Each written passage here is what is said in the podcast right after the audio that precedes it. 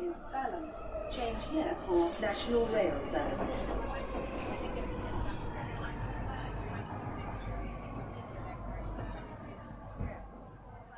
Bine, revenit în stația Londra. Eu sunt Manuel Cheța de la manuelcheța.com și tu asculti podcastul Un român în Londra. Suntem acum la episodul 227 denumit Rest in Peace Queen Elizabeth II, Long Live King Charles III. În acest episod vreau să vorbesc despre moartea reginei Elisabeta II a Marii Britanii și ce înseamnă și, bineînțeles, despre vizita la Buckingham Palace, unde am depus și noi un buchet de flori. Înainte de orice vreau să fac un mic anunț. Podcastul de față este partea Think Digital Podcast Network și mă găsești pe Podbean, iTunes, Spotify și pe multe alte rețele posibile și imposibile, inclusiv radio.com și christinewtravel.com. Ca de fiecare dată fac recomandare de carte, de data asta două cărți. Una dintre ele este Never Split the Difference de Chris Voss, e o carte de, despre negocieri foarte interesantă. Și o a doua carte se numește The Power of Surprise, Michael Russell, Russell o carte despre psihologie care te învață cum să creezi, uh, să zicem, evenimente faine, utile în viața oamenilor. Bineînțeles, vreau să laud și niște oameni faini, cum sunt cei de la ROE Hub, de la Romanian and Eastern European Hub, care îți oferă suport pentru muncă și violența domestică. Mai sunt cei de la The 3 Million pe Twitter, care încă, încă trebuie să lupte pentru drepturile europenilor și vor trebui să facă treaba asta an la rând, Apoi mai sunt cei de la Centrul Filia, care se ocupă de drepturile femeilor și sunt foarte activi pe Facebook și, bineînțeles, eclair.org, care se ocupă de conștientizarea tra- problemei traficului de persoane. Patru grupuri faine, bineînțeles, mult mai multe grupuri, dar uh, vedem, poate în timp mai schimbăm grupurile pe care le lăudăm în secțiunea asta, dar de ce nu? Timp de ani întregi le-am lăudat și continuăm să le lăudăm. Și acum intrăm direct în uh, subiectul zilei și anume faptul că, uite, că a venit momentul la care nu se aștepta nimeni și anume nu se aștepta chiar așa de imediat și anume este faptul, e vorba de faptul că regina Elisabeta II a Marii Britanii a decedat pe data de 8 decembrie 2022. Când a fost asta?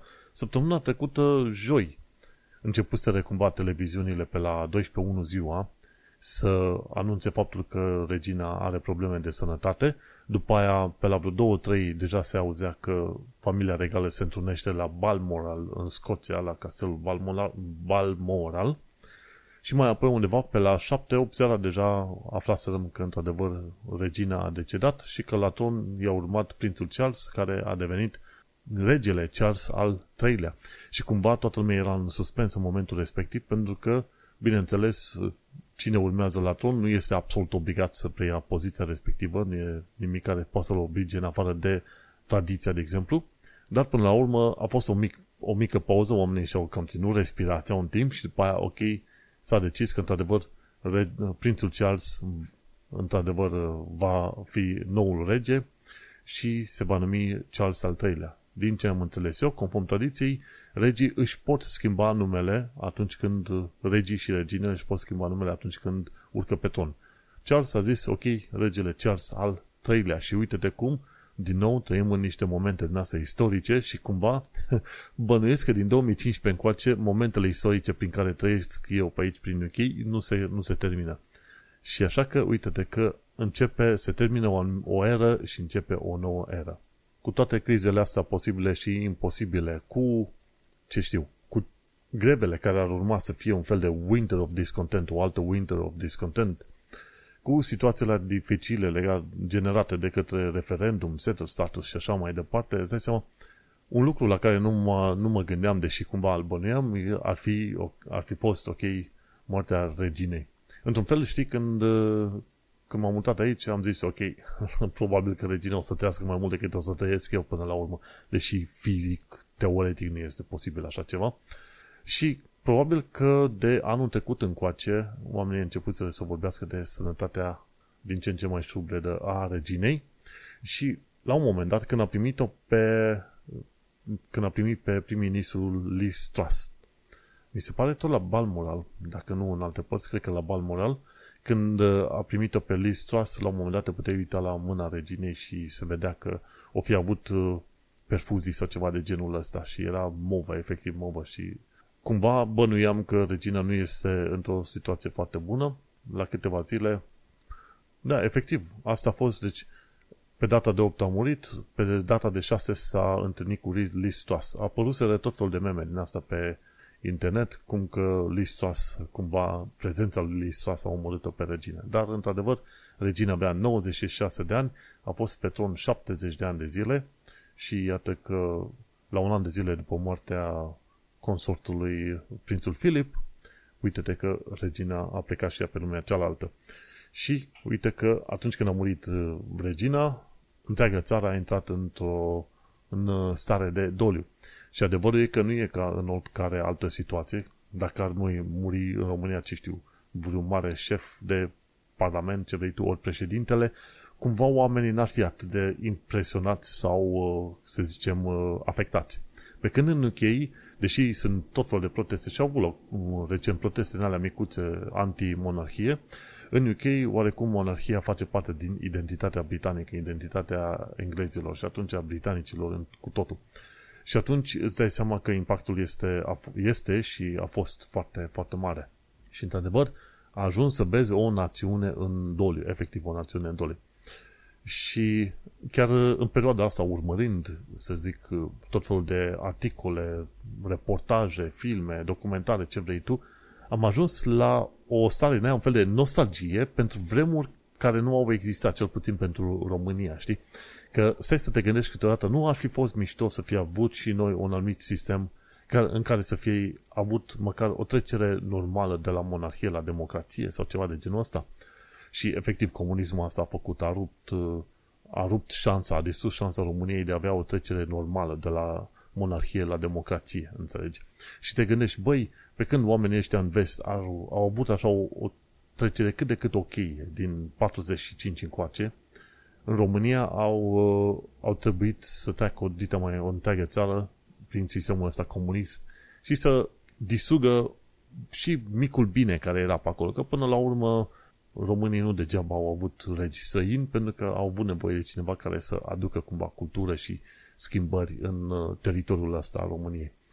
Și uite-te cum în felul ăsta îți vine, e un, e un termen foarte interesant numit anemoia, un fel de nostalgie pentru vremuri care nu au fost, dar care ar fi vrut să existe, știi?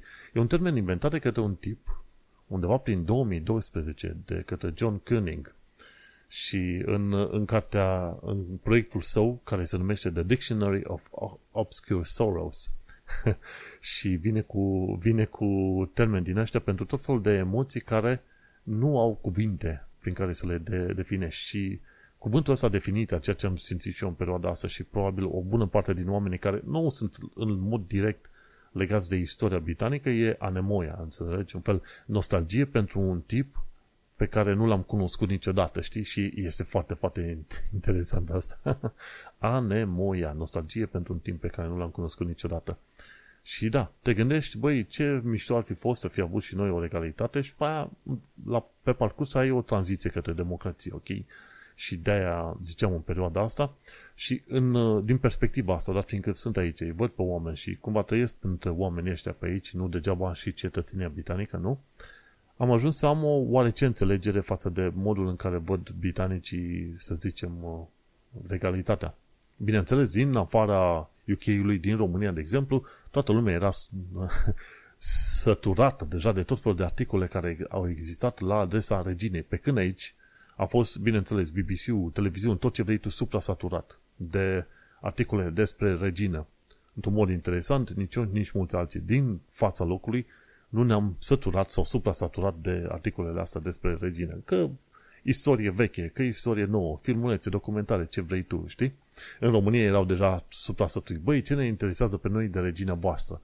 Ei, gândește-te că probabil ar cam trebui să te intereseze pentru că aspectul istoric contează în măsura în care vrei să-i dai importanță, știi? De ce crezi că au războaie, au loc războaiele și acum și din totdeauna, nu? S-au uitat oamenii la aspectul istoric și au zis, aha, în trecut ăștia ne-au atacat. Bun. Ok, acum vrem să le returnăm, returnăm favoarea, să-i atacăm noi pe ei. Și în modul ăsta, istoria prinde din nou viață și putere, pentru că oamenii, la un moment dat, oamenii din prezent, urmăresc istoria, se uită la ea și îi dau, uh, să zicem, putere, efectiv. Și de ce nu, în continuare am putea da putere istoriei, dar fiindcă, de exemplu, regele Mihai a fost un văr îndepărtat al reginei Elisabeta.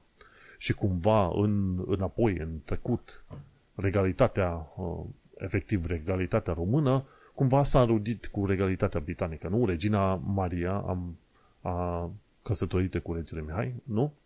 A avut, uh, dacă mă gândesc bine, a fost nepoata reginei Victoria, un fel de nepoată de, de mătușă, ceva de genul ăsta. Și atunci vezi că România cumva are oarece legături. Și chiar acum, cu ocazia uh, schimbării de la regină la rege, România ar putea avea un câștig destul de mare și de imagine și de, ce știu, colaborare și legătură mergând pe considerentul ăsta istoric. Ok, în loc să, ca atitudine în România să fie, a, de încolo pe ăștia cu regii și reginele lor, oamenii ar trebui să se folosească de istorie. Băi, uite, avem o, ceva, o istorie comună, hai să fim prieteni, să ne mărim relațiile comerciale și culturale și ce vrei tu pe acolo, cu atât mai mult cu cât prințul Charles este foarte fascinat de whisky pe acolo, bineînțeles e fascinat de whisky și de anumite părți din România, pentru că în România n-au reușit să dezvoltăm satele cum sunt dezvoltate în UK. În UK, când te duci la sat, ai internet, telefon și asfalt.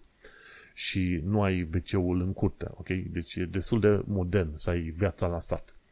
Deși ai ferme, ce vrei tu pe acolo, ok? Dar e mod, destul de modernă viața la sat. Pe când în România ai satul sat cu nămol, în anumite părți n-ai internet, în alte părți n-ai nici măcar curent electric, înțelegi? Și cumva prințul Charles, pe vremea lui, s-a, s-a, și-a setat ținta cumva pe Viscri în uh, județul Brașov. Acum prințul Charles este regele Charles al III-lea, care în continuare, sperăm noi, are afinități pentru Viscri. Ei, ăsta este punctul și lucrul pe care trebuie să mașeze o tonă de oameni, nu numai cu Viscri, dar și cu România. Băi, avem o istorie comună regele Charles al III-lea, uite, îți place chestia asta din România, hai să facem ceva mai bine și să ne dezvoltăm mai bine, să creăm legături mult mai bune și mai strânse cu UK-ul. Nu să stai să critici, dă pe ăștia cu regina lor, suntem sătui de atâtea știri de asta, știi? O schimbare de atitudine ar ajuta foarte mult, știi, să nu mai fie atât de individualist, închis și est-european, știi că asta e una dintre chestiile est-europene supărătoare pe care am dezvoltat-o noi ca români e să fii individualist, eu pentru mine, egoist, eu sunt cel mai tare, eu sunt mai șmecher, mai deștept și după aia mă mai și victimizez în timp ce spun că sunt cel mai tare, mă victimizez că uh, vre, săinii ne vrea rău, înțelegi? Deci e o ipocrizie din asta interesantă, o dinamică ciudată și, bineînțeles, lăsată de nițel moștenire de la comuniști. Trebuie să fim mai deschiși către vest, mai deschiși către diaspora, mai deschiși către lumea asta care cât de cât s-a mișcat înainte, da? Au avut istoricul nașpa, au câștigat de pe istoricul, urma istoric, istoricului respectiv, dar poți să te împrietenești cu ei, să înveți mai multe, să mergi mai departe.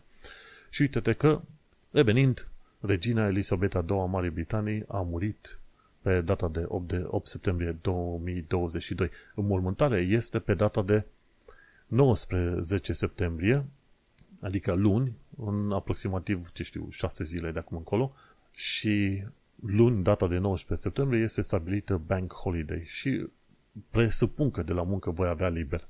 Și, în principiu, de mâine, de miercuri, de data de 14 septembrie până pe data de 18, între 14 și 18 septembrie, sau nu? Ba da, cam așa. 14 și 18 sau 14 și 17 septembrie, nu știu exact sigur, coșugul reginei va fi la Westminster Palace și poate fi vizitat.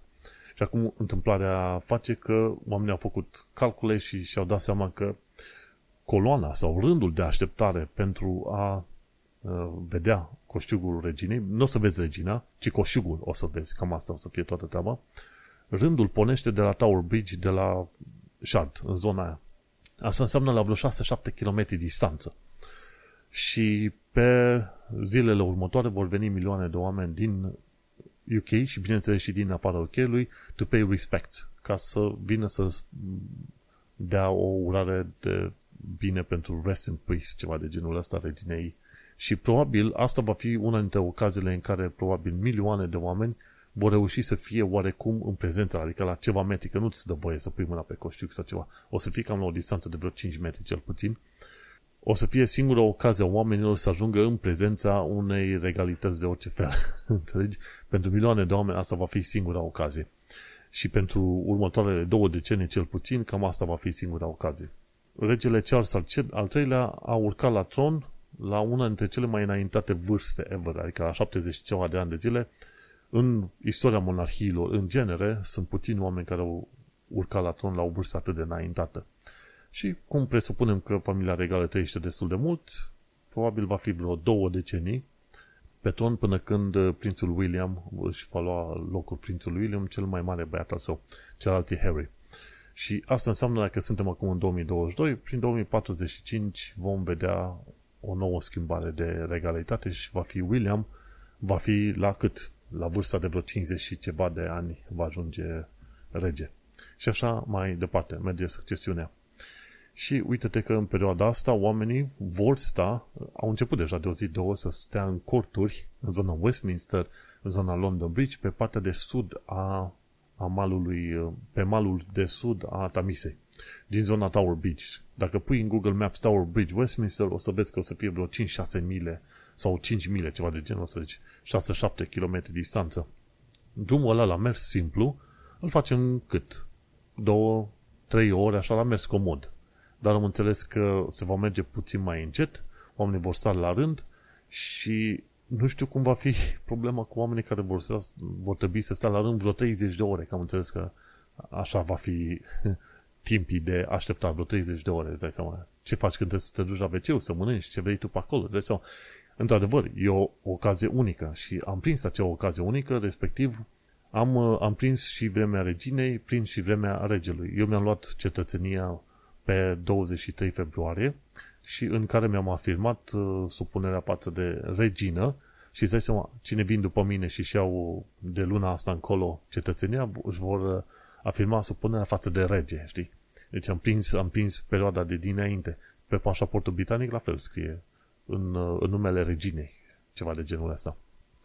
Și uite-te că cu ocazia asta trăim din nou momente în astea extraordinare și în asemenea momente, vezi cum e mormântarea asta foarte mare, îți dai seama că, într-adevăr, britanicii chiar au un loc special sau chiar bun pentru monarhie în, în să zicem, în mentalul colectiv, ceva de genul ăsta. Există tot felul de voci din astea care cer, ok, vrem să scăpăm de monarhie, dar în principiu sunt o minoritate și o minoritate extraordinar de mică. Au fost ceva scandaluri că oameni ridicau pancarte și spuneau că, ok, nu vrem monarhie.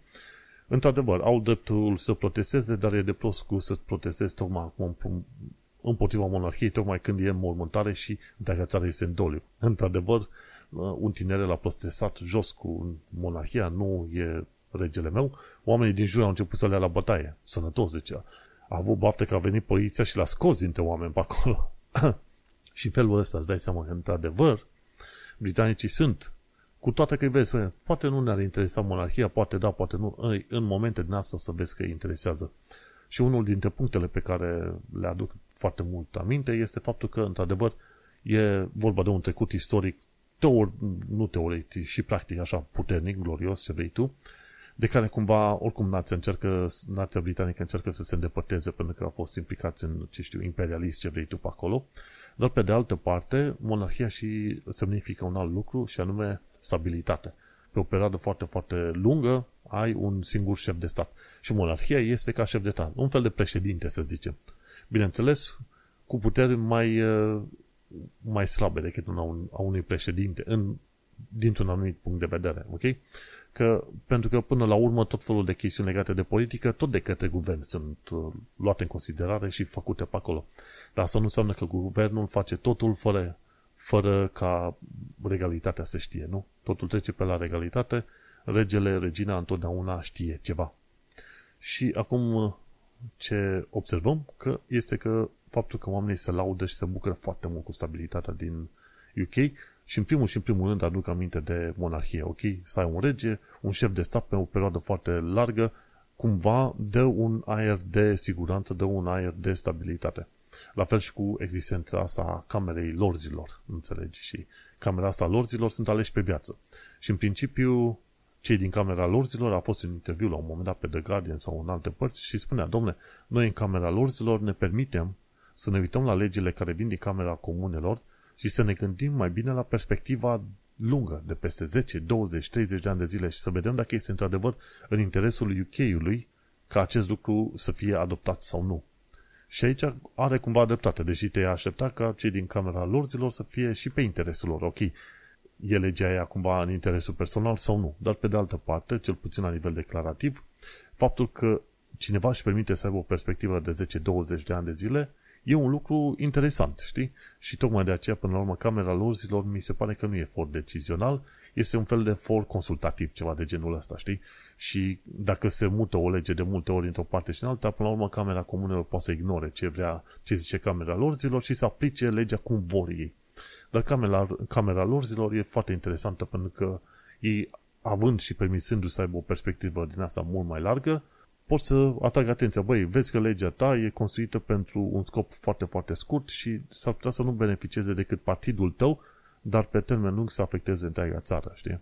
Discuțiile generale sunt uh, duse în ideea că cei din Camera Comunelor sunt parlamentari aleși odată la 5 ani de zile și atunci scopul lor sau viziunea lor este pe doar următorii 4-5 ani de zile ca să câștige un nou set de voturi. Și, într-un fel, poți să zici că în sistemul în care este organizat în UK, chestia asta funcționează. Tocmai de aceea, într-un fel, sau și mă gândesc, ok, protestele astea antimonarhie sunt uh, nițel supărătoare sau uh, relativ inutile, în sensul că dacă chiar vrei o schimbare reală, ai grijă ca guvernul să nu fie condus de către un uh, om ca Boris Johnson, să-și bată joc de toată lumea, să minte pe acolo și să calce în picioare orice fel de normă de bun simț. Ok? După ce rezolva problemele astea, un guvern de bun simț, după aia discutăm, să zicem că vrei să schimbi monarhia sau alte chestii. Oricum, dat fiind că eu am afirmat uh, supunere față de monarhie și, deci față de regine și uh, uh, urmașii ei și față de democrația din UK în forma în care este acum, îți dai seama, eu nu mă pot declara împotriva niciuneia dintre astea două. Înțelegi? și cumva conform jurământului depus sau afirmării depuse, eu ar trebui să fiu, de fapt, ar trebui și chiar uh, asta și fac, să fiu cumva un fel de apologist a monarhiei britanice. Nu în alte părți, neapărat, dar în principiu a monarhiei britanice. Cei care se nasc aici, uh, britanici, ei nu depun un asemenea jurământ și atunci ei nu se văd strânși sau legați cumva de un asemenea jurământ, ok? deci cam asta este situația. Cei care vin prin naturalizare, în mod automat devin și în mod acceptă în mod voit și jură credință reginei sau monarhiei, ceva de genul ăsta. Și de aia, când, dacă ar fi vreodată un fel de referendum ăla sau lege și abolim monarhia, n-am să votez acea chestiune, ci probabil o să mă abțin sau o să fie o împotrivă mai precis, ceva de genul ăsta. E o situație ciudată, dar asta este. Efectiv, când, când te duci într-o altă țară, înveți să adopți anumite obiceiuri, cutume, tradiții, ce vrei tu pe acolo. Bineînțeles, mă întreb, sunt britanic, sunt britanic ca cetățenie, nu înseamnă că sunt britanic ca și identitate. Sunt în devenire. Voi ajunge cu adevărat britanic vreodată? Mm, poate da, poate nu. Hai să mai așteptăm niște zeci de ani și întotdeauna când e vorba de identitate contează foarte mult două părți. Una, cum te simți tu și în a doua, cum e comunitatea în care ești tu. Adică dacă te aprobă și te asimilează pe tine ca membru al comunității, știi? Că poți să te simți tu mare membru, dar dacă nimeni din jurul tău nu te vede așa, e puțin mai complicat, știi? Și asta e luptă din asta. Avem mai multe identități, nu? Cei care au plecat din țară au mai multe identități și asta trebuie înțeles și cu asta mergem mai departe. Și ce mai aflat pe mai departe este faptul că Charles a fost proclamat rege al UK-ului și asta a fost în ziua, nu pe 8, ci pe 10 septembrie 2022, Charles al III-lea a fost proclamat rege. Deci la două zile distanță a fost proclamat rege, deși în mod oficial și conform tradiției, când moare un monarh, cel succesorul în mod automat este considerat rege. Situația în care atunci când moare un monarh, steagul Marii Britanic cade, este coborât mai jos, nu știu, este un termen specific pe care nu știu, dar steagul este coborât mai jos. Singurul steag care este permis să fie lăsat sus de tot este steagul monarhiei. Ăla niciodată nu va fi coborât pentru că întotdeauna va existe un monarh în palatele astea, în monarhie. Bun, mergem pe mai departe, inclusiv parlamentarii au jurat credință regelui Charles. A fost o sesiune, să vedem când a fost chestia asta. A fost tot în data de 10 septembrie. Când a fost proclamat rege, toată lumea au jurat credință, toți oficialii cel puțin au jurat pe credință regelui Charles. Și eu nu mă bucur prințul Charles care iubește whisky, e regele Charles care probabil o să iubească și mai mult whisky. să, să ne bucurăm și să ne folosim de ocazia asta. Bun. Și ce am mai aflat de curând, șapte moduri în care Londra s-a schimbat de când uh, regina a doua, uh, Elisabeta, Elisabeta a doua a fost uh, încoronată. E. Și atunci este vorba de 70 de ani de zile cât a fost la conducere. Știi? Noi am avut și un weekend extins anul ăsta pentru că a ajuns la jubileul ăla de platină. Și ce s-a întâmplat în Londra? Lumea a scăpat de acel smog foarte urât. Știi? Și Soho a devenit un loc foarte mișto înainte să spunea că era păcătos, știi? Mâncarea este mai bună și mai faină. Casele au devenit mai scumpe. Da, supărător. Puburile s-au transformat. Înainte erau numai bărbați acolo și acum s-au transformat uh, puburile în locuri în care vin familiile, cu copii, cu, cu câini, cu ce vrei tu pe acolo. Și Londra a devenit ceva mai mare, ci că în 1953 Londra avea 8,3 milioane de locuitori, acum sunt 9 milioane de locuitori schimbări sănătoase și toată lumea zice că regina a fost o mare londoneză, a fost fană a Londrei, a orașului în sine. Și bineînțeles, oameni din România s-au supărat pe faptul că au apărut tot fel de documentare legate de regina și corgii. Dar adevărul e că până să mă mut aici, nu dădusem prea mare importanță câinilor și mai ales câinilor gen corgii. Dar corgii sunt foarte simpatici așa ca, ca animale. Și probabil că dacă o să avem câini, probabil corgii se vor număra printre opțiunile pe, de care vom fi interesați la vremea respectivă. Și acum că regina a murit, uite-te că anumite lucruri trebuie schimbate. Și asta înseamnă bani, timbre, tot felul de sigilii din astea în care au avut loc, au avut, să zicem, aprobul reginei. Și e vorba de schimbările astea mari, vor costa în total undeva pe la vreo 50 miliarde de, de lire, ceva de genul ăsta, în timp. În timp, că nu trebuie făcute imediat și avea un bank holiday pe data de 19 septembrie. Acel bank holiday s-a stabilit ca lumea să poată merge la înmormântarea reginei sau efectiv să aibă o zi, acea zi de doliu. Și uite-te cum în felul acesta o istorie, se, o bucată de istorie se termină și începe cealaltă bucată de istorie. Bineînțeles, încolonarea regelui Charles va avea loc la anul. De obicei, pe permite trecerea unor câteva luni sau poate chiar un an de zile până când uh, regele uh, va fi încoronat. Și data trecută, când regina a câștigat uh, postul, că într-un fel a câștigat, ajungem și la ideea a trecut aproape un an, sau cel puțin jumătate de an, regele a murit într-un an, regina a fost încoronată în celălalt an. În mod întâmplător, regele George al VI-lea, când a murit, fratele lui trebuia să ia poziția de rege dar a refuzat pentru că în momentul respectiv, dacă se căsătorea cu o femeie care nu era din nobilime, nu mai avea voie cumva să fie rege, ceva de genul ăsta și a spus, ok, eu mă căsătoresc, lasă regalitatea în altă parte. Și atunci, succesiunea a picat chiar în brațele uh, Elisabetei, care avea vârsta cât 27 de ani, la vremea respectivă, 25-27 de ani, ceva de genul ăsta. Și atunci a luat un rol la o vârstă foarte fragedă și l-a continuat și lumea apreciază un lucru extraordinar de mult la regină și anume faptul că nu s-a implicat în politică. N-a avut scandaluri. A, a ținut așa, cum să zicem, a condus monarhia cu o mână de fier, într-un fel, știi? Foarte opac, pe de o parte, dar pe de altă parte, lumea a apucat să știe doar ce regina vrea să știe. Într-un fel, regina a fost și o persoană foarte interesată să probeze lucruri noi. Acum mi se pare că a fost primul uh, monarh să trimită un e-mail, unul dintre primii monarhi care să aibă, să zicem, apariții la televiziune în, în anii 50 pe acolo, ceva de genul ăsta. A trimis un tweet la un moment dat, nu știu în ce an, acum 10-20 de ani, ceva de genul ăsta. Și bineînțeles, uh, a participat în, uh, în filme. La un moment dat, un film, o scenă recent a fost cu Paddington Bear în care regina stătea cu Paddington Bear la un ceai, Paddington, la un moment dat, ursul Paddington a turnat cei pe lângă și atunci nu mai aveau nici ce mânca pe acolo. Paddington a scos un sandwich din pălărie, regina avea și ea un sandwich pus deoparte într-o, în, în geanta ei și foarte interesant, deci în modul ăsta e, a, a câștigat rolul de-a lungul timpului, a câștigat un fel de rol din ăsta și regină, dar și cumva bunică a națiunii. Și tocmai de aceea te poți aștepta ca oamenii să fie într-adevăr în doliu și unii, în unii oameni gen săini ca mine, ceva de genul ăsta, să se trezească un fel de sentiment de anumit anemoia, știi? Un fel de nostalgie pentru ce, ce n-am avut Știi, o chestiune din asta ciudățică.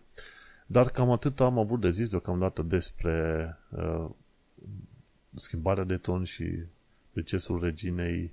Uh, în principiu, chiar de curând am fost la Buckingham Palace cu partenera mea și am lăsat și noi un plic acolo, de curând fiind 11, respectiv duminică. Și erau puzderie de oameni care se duseseră la Palatul Buckingham să lase flori pe acolo. Florile se lasă doar în anumite locuri, nu le poți lăsa oriunde vrei tu. Și li s-a cerut oamenilor să n-aducă flori în ambalaje din alea de plastic sau cu, cu ursuleți de pluș. Pentru că nu, astea sunt, nu sunt uh, biodegradabile și ce vrei tu pe acolo. Locuri de, pu- de pus flori sunt și în zona St. James Park, dar sunt și în Green Park, care sunt două parcuri lângă Buckingham Palace. Noi am vrut să mergem neapărat să ne apropiem de Buckingham Palace, să facem niște poze chiar acolo, să vedem și gardul de aproape și gardul și garda și clădirea și ce vrei tu pe acolo. A fost un moment, să zicem, de reculegere, ceva de genul ăsta și normal că ne-am gândit și noi, băi, era mișto dacă am fi avut și noi o tranziție mai normală și nu ne-ar uh, fi sărit sovieticii și comuniștii pe cap să, să calce, să zicem, întreaga în România pe gât, ceva de genul ăsta. Anemoia. Uite că aici terminăm prima parte a acestui episod de podcast. Mai avem câteva lucruri de specificat, dar le specificăm în a doua parte. Acest episod de podcast, această primă parte, va fi difuzată pe radio.com pe 15 septembrie, în jurul orei 6 seara, ceva de genul ăsta. Ne mai auzim, succes!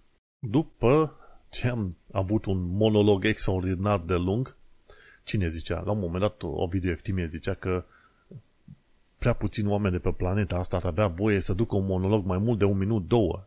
La un moment dat Obama a dus un monolog de trei minute foarte fain, bine stabilit și asta și atunci Ovidiu zicea, băi, este foarte acceptabil. Ei bine, eu am uh, stricat regula lui Ovidiu, îmi pare rău, va trebui să-i dau o bere în cadou. Uite, am avut un monolog lung de vreo 20 de minute despre regină și istoric și puțin uh, câteva aspecte pe acolo. Dar să continuăm pe mai departe ce am aflat uh, în momentul de față săptămâna saltă, legat de limba engleză, ci că au fost adăugate 370 de cuvinte noi în dicționarul Merriam-Webster. Și știi, mai, mai de mult ziceam în podcastul ăsta, mai de mult însemnând, cred că un an jumate în urmă, nu, nici nu mai știu, după șase ani de zile e greu să mai știi, ziceam faptul că limba engleză este foarte transformabilă, ca un fel de plastelină. Și motivul pentru care limba engleză are destul de multă putere peste tot pe planetă este că nu este rigidă are termen în flux întotdeauna, adoptă termeni noi, la un moment dat lasă în urmă alți termeni și mi se pare că a fost, uite, dacă numai pentru septembrie 2022 au fost adăugate 370 de cuvinte noi în Merriam-Webster, ce zici? E, uite, dumb phone, un telefon simplu. După aia use case, greenwash, toate astea au fost adăugate acum de curând. Lumea virtuală, de exemplu, metaverse, laggy, au fost adăugate Virtue Signally, la fel, nou cuvânt adăugat în uh, Merriam-Webster. Foarte interesant. și mai sunt uh, Freedive. Nu știam că, uite, Space Force și Terraform. Astea mă cam miră că nu erau astea pe acolo. E interesant, știi? Și se pare că nu erau. Ca așa spune aici, uite, o secție care au fost adăugate și care nu au existat înainte. Deci Terraform nu a existat în mod oficial în limba engleză în dicționar. Este foarte interesantă faza asta. și alte chestii, junkie, de exemplu, gen calitate foarte proastă. Nu știam că n-a existat. MacGyver. Deci MacGyver a ajuns un cuvânt, un cuvânt, de exemplu, uh, un verb în uh, dicționar. tu MacGyver, adică să faci ceva, să repari din nimica. Înțelegi? Din lucruri pe care le vezi tu în jurul ăsta. Foarte tare figura asta. Altcoin a apărut, varianta de cryptocurrency și uh, Just Having Fun, Hoglet. Foarte interesant, deci într-adevăr, uite, e o chestie faină să vezi că sunt adăugate cuvinte și sute de cuvinte, e vorba de sute de cuvinte pe an în uh, dicționarul ăsta. Și bineînțeles, dicționar, ce face dicționarul? E un fel de istorie a unei limbi. Cum crește limba, cum se transformă dintr-un, dintr-un format în altul. Și asta înseamnă că, în mod constant, cuvinte sunt adăugate sau cuvinte sunt uh, șterse din dicționar. Specifică oare aici ce cuvinte au scos? Uh, nu, nu specifică, dar uh, o dată pe an, o dată pe an mi se pare că spune, ok, adăugăm cuvinte din astea. 370 de cuvinte nu sunt puține. să vedem informații practice și o întrebare pe care o aveau foarte, multe, foarte mulți oameni, cât te costă să mergi cu taxiul prin Londra? E un tip, are un canal de YouTube și e taximetrist, da? Și numele lui este Tom the Taxi Driver, numele canalului. E foarte interesant cum uh, îți explică de viața lui de zi cu zi ca taximetrist. Ei bine, nu oricine ajunge taximetrist, mi se pare că e o școală de vreo 2-3 ani de zile, plătești o tonă de bani ca să intri în școala respectivă și pe parcurs ți se mărește pre- kilogram, creierul cu vreo câteva kilograme. Trebuie să înveți 90.000 de străzi pe aici, pe acolo, în momente în care zonele de orientare a creierului se dezvoltă extraordinar de mult. S-au făcut studii științifice pe chestia asta. Bun, și în principiu din ceea ce a arătat el acolo, eu am dedus că te costă cam între 7 și 10 lire pe milă, mila fiind un kilometru și jumătate. Deci dacă stai să te gândești, probabil uh, este cam 5 lire pe kilometru. Ceva de genul ăsta, poate chiar mai mult. Dar uh, dacă se suie patru oameni în taxiu, plătești doar unul singur. Ai ieșit cu prietenii la plimbare, sunt situații în care tu, mergând cu taxiul la casă, fiind cu cei patru, dacă stați în acea zonă, plătiți mai puțin decât ai plătit la metro. Și teoretic e mai repede în funcție de situație. Dar uh, taxiurile alea sunt foarte încăpătoare și au acum și taxiuri electrice foarte interesante. Deci, acum cam știi, 7 până la 10 lire pe milă sau între 5 și 7 lire pe kilometru în sine. Hai să mergem pe mai departe. 5 lucruri despre viața în UK. Tipa asta, cum o cheamă? Întotdeauna uit numele. Din Canada. Este vorba de este vorba de Adventures in Naps, dar pe ea o cheamă Alana. Și ea spune, ok, 5 lucruri despre mutatul în UK și despre viața în general. Un fel de mituri, un fel de myth-busting. Unul dintre ele este că, sau o chestie pe care o înveți foarte curând, este că e destul de dificil să te muți. Ai o perioadă inițială de, ce știu, 6 luni de zile, chiar mai mult, în care să te acomodezi la schimbarea de mediu. Și, într-adevăr, pentru mine, prima lună a fost destul de hazy, destul de ciudățică așa și pe aia pe parcurs încep să înveți și să înțelegi ceva mai mult. Dar în principiu cam așa, primele câteva luni de zile pot fi foarte dificile, după aia e un an de zile, un fel de an de zile de honeymoon, după aia din anul 2 încep să te obișnuiești cât de cât și din anul 3 încolo încep la un moment dat să, să vezi anumite lucruri ceva mai critic. Și undeva prin anul 6-7 încep să vezi lucruri cât se poate de balansat și probabil după anul 10 n-am ajuns încă acolo, încep să vezi și o serie de chestiuni care nu prea-ți plac. Pentru că așa e, omul se obișnuiește oriunde se duce, se, se obișnuiește cu sistemul în care se mută. Și, deci, da, mutarea dificilă, câteva, primele câteva luni de zile sunt dificile. După aia, la tot fel de filme pe care le-am văzut noi cu englezi, britanici, ce vrei tu, întotdeauna era accentul la interesant de BBC. Afli că în UK accentul ăla de BBC doar anumiți oameni îl vorbesc. Marea majoritatea oamenilor vorbesc zeci de alte accente. Ea zice sute de accente în filmul ei. Eu zic că ar fi zeci de accente diferite, probabil vreo 70 până la 100 de accente diferite pe UK. Numai în Londra găsești probabil vreo 10 accente diferite cel puțin. În funcție de zonă, în funcție de cartier și tot așa. Și în funcție de clasă socială, știi? Deci ai vreo șapte clase sociale, hai să zicem ai patru clase sociale generale, gen uh, regalitate, nobilime, clasă de mijloc, Uh, și muncitorii și probabil precariatul. Deci ai patru clase sociale, asta există cel puțin patru dialecte diferite. Și în interiorul acestora, în funcție de zona în care locuiești, ai dialecte diferite. Deci ai 10 și 10. Bun. Sunt unii oameni care au London FOMO, Fear of Missing Out. Și ce spune Alana acolo e că poți să ai viață faină și simpatică, să trăiești viața British și în alte părți decât în Londra. Și este adevărul. Sunt o parte din români, sunt destul de departe, gen Portsmouth, Manchester, ce știu, Liverpool și în alte locuri, chiar în, în sate. S-au dus acolo și și-au făcut uh, viața foarte bună. Deci nu e neapărat să te duci numai și numai în Londra. Și bineînțeles, mulți oameni zic că plouă foarte mult, e un fel de mit. Adevărul este că e mai mult înnorat decât ploaie. Plouă mai mult la Brașov decât în Londra, dar în Londra este mai înnorat pe ansamblu decât în Brașov. Cam asta este concluzia generală. O altă chestie interesantă de Londra de vizitat cofetăria cu design super fine numită Otolenghi Chelsea. Urmăresc un site denumit tezin.com și din când în când au chestii faine, gen pub restaurante, clădiri care au un design aparte, care ar merita vizitate și mai pomenesc de ele pe aici în secțiunea asta la viața în Londra și sănătate. Deci, dacă vrei să te duci într-un loc cu design foarte interesant, ceva aparte, e Otolenghi Chelsea. E un uh, lanț în asta italian, dar designul în zona respectivă la Otolenghi Chelsea, chiar în zona Chelsea, este super, super mișto. Nu e departe de Trafalgar Square, asta e ideea generală.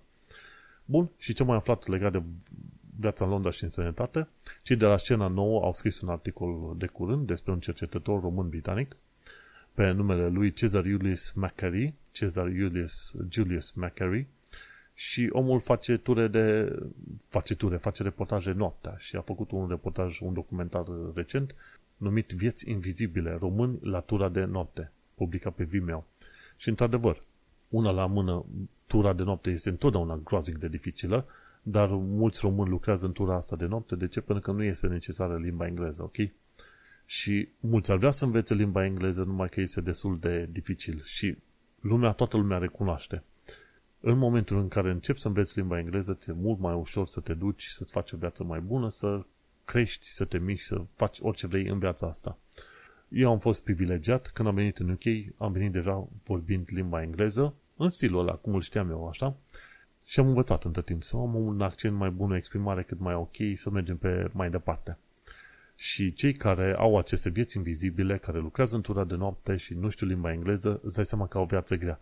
Unde te poți duce în orice fel de țară dacă nu știi limba? Vei lucra întotdeauna la joburile cele mai de jos, pentru că nu te poți duce undeva, să zicem că vrei să faci un contact între diverse firme și te pune acolo, ok, hai să discutăm contractul, să citim contractul. Nu știi să citești în limba engleză, nu știi să traduci, să vorbești, ce faci? Te pui la programare. Hai să facem un, un cod. Nu știi limba engleză, n-ai cum să lucrezi să faci codul respectiv. Înțelegi? și tot felul de chestiuni din asta pe bandă rulantă. Nu știi limba, te dezavantajează enorm și problema asta la tine, nu la oamenii la care te-ai mutat, ok? Că te duci în Franța, în Germania, oriunde vei tu. Odată ce înveți limba, descoperi că ai acces la un univers cu totul și cu totul diferit. O altă serie de oportunități. De-aia munca de noapte este povară grea. Să trecem la știrile ediției, ca să zicem așa, de episod de podcast. Energy Crisis. Planul lui Listos este parțial ok. Și sunt și eu de acord cu treaba asta, cu ceea ce au scris cei de la The Guardian. Într-adevăr, este parțial ok. De ce? Că, pentru că Listos oferă acel relief, acel ajutor pentru, o mulțime, pentru toată lumea, însă banii vor trebui plătiți înapoi din taxele care vor fi plătiți pe viitor. Efectiv, în limba engleză zice, e pushing the can down the road, ok? Facem cumva ca cei din viitor să plătească datorile noastre din prezent. Ceea ce e problematic. Pe de altă parte, sunt de acord cu ceea ce a zis Listoas la un moment dat, că ziceau oamenii, ok, vedem că atunci când stabilești limitarea de 2500 de lire, cei care au salarii mai mari câștigă mai mult. Dar listul asta a venit și a spus, ok, cei care au salarii mai mari câștigă mai mult, dar și plătesc mai mult la stat. Și asta este adevărul. În cazul meu, cum am salariu liniștit peste 70.000 de lire, brutul, brut pe an, asta înseamnă că plătesc o bună parte din salariul meu, se plătește, se ia taxe de vreo 40% pe el și undeva între 0 și 12.500 nu se plătesc, nu se plătește impozit pe venit. National Insurance, sănătate, se plătește de fiecare dată. Ok? De toată lumea. Deci între 0 și 12.500 nu se plătește impozit pe venit, între 12.500 și mi se pare 38.000 se plătesc 20% pe intervalul ăla și cine are peste 38.000 plătește 40% pe intervalul ăla, 38.000 în sus.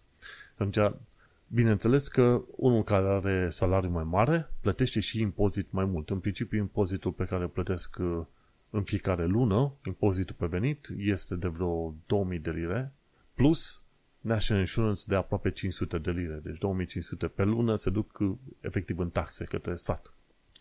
Ori, până la urmă, bineînțeles că atunci când există o limită de plată, cum e 2500 pe tot anul la plata de energie electrică, bineînțeles că eu o să am un câștig mai mare înapoi, pentru că oricum plătesc mai mult ca impozite, știi? Stai să te gândești la chestia asta. Și este destul de curios cum oamenii care au salarii foarte mici comentează că ăia care sunt pe salarii mari ar trebui să fie taxați mai puternic. Păi, prietene, tu nu prea ești taxat aproape deloc. Și tot tu ești la care comentează că unul care are salariu mai mare și care îi dă din coate, cumpără cărți, învață, mergem prin interviuri după interviuri, încearcă să se Uh, învață și evoluează de la an la an și bineînțeles cu ocazia asta să câștige mai bine, trebuie și spui, băi, nu-mi convine ca ăla să aibă salariu mare, vreau să aibă taxe și mai mari. Păi, prietene, pe cine și cum ajută toată chestia asta, știi, la un moment dat. Devine supărător când te gândești că dai, uh, să zicem, la un moment dat 2500 de 2000 de lire pe lună și, bineînțeles, și la pensie plătești în plus, gen 200 și ceva de genul din uh, acel impozit. Interesantă chestie în felul următor, cu toate că având salariu mai mare, plătești mai multe impozite, pensia pe care o poți primi maximă e 700 de lire pe, pe lună, atât. Iar ca să ajungi la acea pensie de 700 de lire, tu trebuie să ai maxim un salariu de 30-40 de mii, nici atâta, ceva mai mic, înțelegi? Deci la modul în care se contribuie. Deci, cu alte cuvinte, oamenii care câștigă din ce în ce mai bine, cum depun și eforturi, plătesc mai mult, dar bineînțeles mai, mai apoi return cum ar veni la pensie, este mai puțin. Deci tu adaugi tot mai mult bani și valoare, returnul va fi același, efectiv același. Și la, la National Insurance, la sănătate. Sunt unii care plătesc doar 50 de lire pe lună, sunt unii care plătesc 500 ca mine. Deci, beneficiile nu le-am eu mai bune decât ei alții care au plătesc mult mai puțin, ok? Și perfect de acord. Cei care sunt pe salarii mai mici, bineînțeles, plătesc mai puțin și asta e, înțelegem.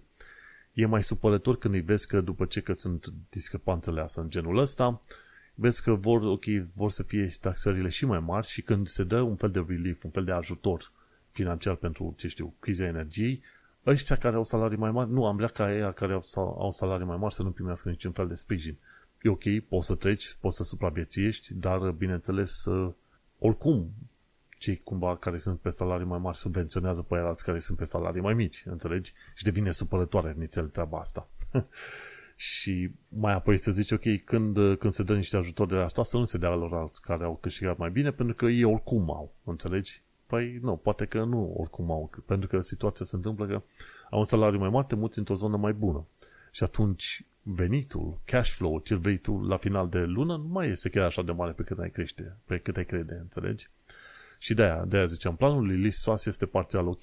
Una că e ok că ajută pe toată lumea stânga, dreapta, sus, jos și pe de altă parte nu este tocmai ok pentru că nu a impus taxe extra pe firmele de energie și din impozite vor trebui luați banii mai devreme sau mai târziu. Pe mai departe, o carte faină de cumpărat ar fi Emergency State, despre limitarea democrației de către guvernul conservator. A apărut o carte nouă, mi se pare că o lansează tipul ăsta în vreo câteva săptămâni. E bun de văzut ce zice în acea carte și cum să înțelegem să și dai seama, te muți într-o țară nouă, trebuie să înțelegi și sistemul ăla juridic cât de cât. Și eu am preferat să iau o carte. O altă opțiune ar fi fost să citești legi, înțelegi? Și sunt situații în care tu, crezând că faci bine, de fapt nu faci bine. Sunt o tonă de oameni care zic la un moment dat că eu prefer Anglia că este mai liberă. Nu este chiar așa de liberă, pe cum zici tu. Sunt democrații diferite. România este republică semiprezidențială, SUA este republică prezidențială, UK-ul este monarhie constituțională, un altfel de democrație, ca să zicem așa. Și cu ocazia asta discutăm de libertăți de exprimare diferite. De, de exemplu, în SUA libertatea de exprimare oarecum dusă, nu neapărat la extrem, dar destul de puternică, pe când în România ai oarece libertatea de exprimare, dar în UK este libertatea de exprimare ceva mai limitată. Am discutat de chestia asta. Deci să nu crezi că chiar poți să zici să faci chiar ce vrei tu. Deci, ideea de libertate în UK îți reiese din faptul că, într-adevăr, ești mai acceptat ca străin, dacă ești minoritate, gay, ce vrei tu pe acolo, ești mai acceptat, poți să-ți continui o carieră, să-ți faci o viață mai bună, ai alte oportunități pe aici. Asta nu înseamnă că pe, pe direcția de free speech este ai libertate mai mare să discuți în UK față de România. Nu. Într-un mod interesant, există mai multă libertate de exprimare teoretică așa în România de față de UK. Bun de știut. Acum că Piti Patel a plecat, a lăsat tot felul de eșecuri la home office. Se cam știe, doar am vrut, am vrut să pun linkul ăsta aici, de la Free Movement, acel podcast de imigrație. Și că cea mai mare companie din UK este Shell. Și de ce este Shell? Are forma aia de scoică, pentru că la început firma asta importa scoici și vindea scoici. Și după aia fiul fondatorului s-a gândit că este mai ok să importe ulei ulei de palmier sau de balenă, ceva de genul ăsta, nu mai sunt exact sigur, și atunci a trecut pe chestii de combustibil fosil, acum în urmă cu 100 și ceva de ani de zile. Și o ultimă știre pe astăzi. Respectiv, UK are bombe atomice, dar majoritatea sunt în submarine nucleare. Se știe că UK are bombe atomice, mi se pare că destul de multe. Și în uh, reportajul ăsta de la, cred că este de la muzeu, da, de la Imperial War Museums, în reportaj se spune că a fost destul de dificil să facă silozuri în alea de lansatoare de bombe atomice, cum au americanii, de exemplu, și rușii și alții, și au preferat să folosească tot sistemul american, dar implementat în submarinele nucleare britanice. Și acum, din ce am înțeles eu, bombele atomice active, gata să zboare la orice secundă din zi și din noapte, sunt pe submarinele nu, mili- nucleare militare ale UK-ului. Și UK-ul, nu știu acum câte bombe atomice are. Interesant lucru de văzut. UK Nuclear Bombs. Nuclear Weapons, uite, UK are 225. Și printre cele mai puternice sunt de 3 megatone. Extraordinar de mari. Și pot fi lansate pe de la o distanță de 12.000 de kilometri. Îți dai seama, deci ajunge aproape la un, cam un sfert din planetă, ca distanță. Și programul nuclear a început pe 10 aprilie 1940. 225 de bombe atomice înseamnă ceva. Nu știu acum câte dintre ele sunt active, ceva de genul ăsta. Hai să vedem nuclear weapons. Poate zice la un moment dat pe Wikipedia Weapon System Warning Anti-Nuclear hai să vedem, la un moment dat era o chestie, știi? Operational. Hai să căutăm operational. Și, într-adevăr, uite cum avem o pauză destul de mare, nu găsesc o informație chiar foarte bine legată de numărul de operaționale. Sunt probabil mai puține decât 200, dar oricum, sunt destul de multe și asta conferă oarece protecție. Bineînțeles, când toată lumea are din ce în ce mai puternice arme, este cu atât mai ușor să generezi un conflict generalizat și foarte periculos. Ideea generală este că dacă e un atac nuclear într-o zonă și nu ești chiar în zona directă de distrugere, de exemplu când vine unda aia de șoc, important este să închizi geamuri, uși, ce vrei tu, să nu permiți aerului de afară să intre în casă și să stai pentru 24 de ore închis în casa respectivă. După aia când ieși, să te duci către partea opusă conflagrației, ok? Dacă explozia a fost la nord de casa ta, tu să te duci în partea de sud, să te îndepărtezi de zona aia și să te duci cât mai departe. Dar după 24 de ore, după ce se mai calmează puțin și norii și treaba pe acolo. Și cam atât. După ce am dat și eu un sfat din asta de bombe atomice și am dat și știrea asta foarte mare, cum că regina Elisabeta II a Marii Britanii a murit pe 8 septembrie, cred că ne ajunge de cât de multă istorie avem pentru un singur episod. Eu sunt Manuel Cheța de la manuelcheța.com și tu ai ascultat podcastul Un Român în Londra, episodul 227, Rest in Peace, Queen, Queen Elizabeth II, Long Live King Charles III. Change here for National Rail.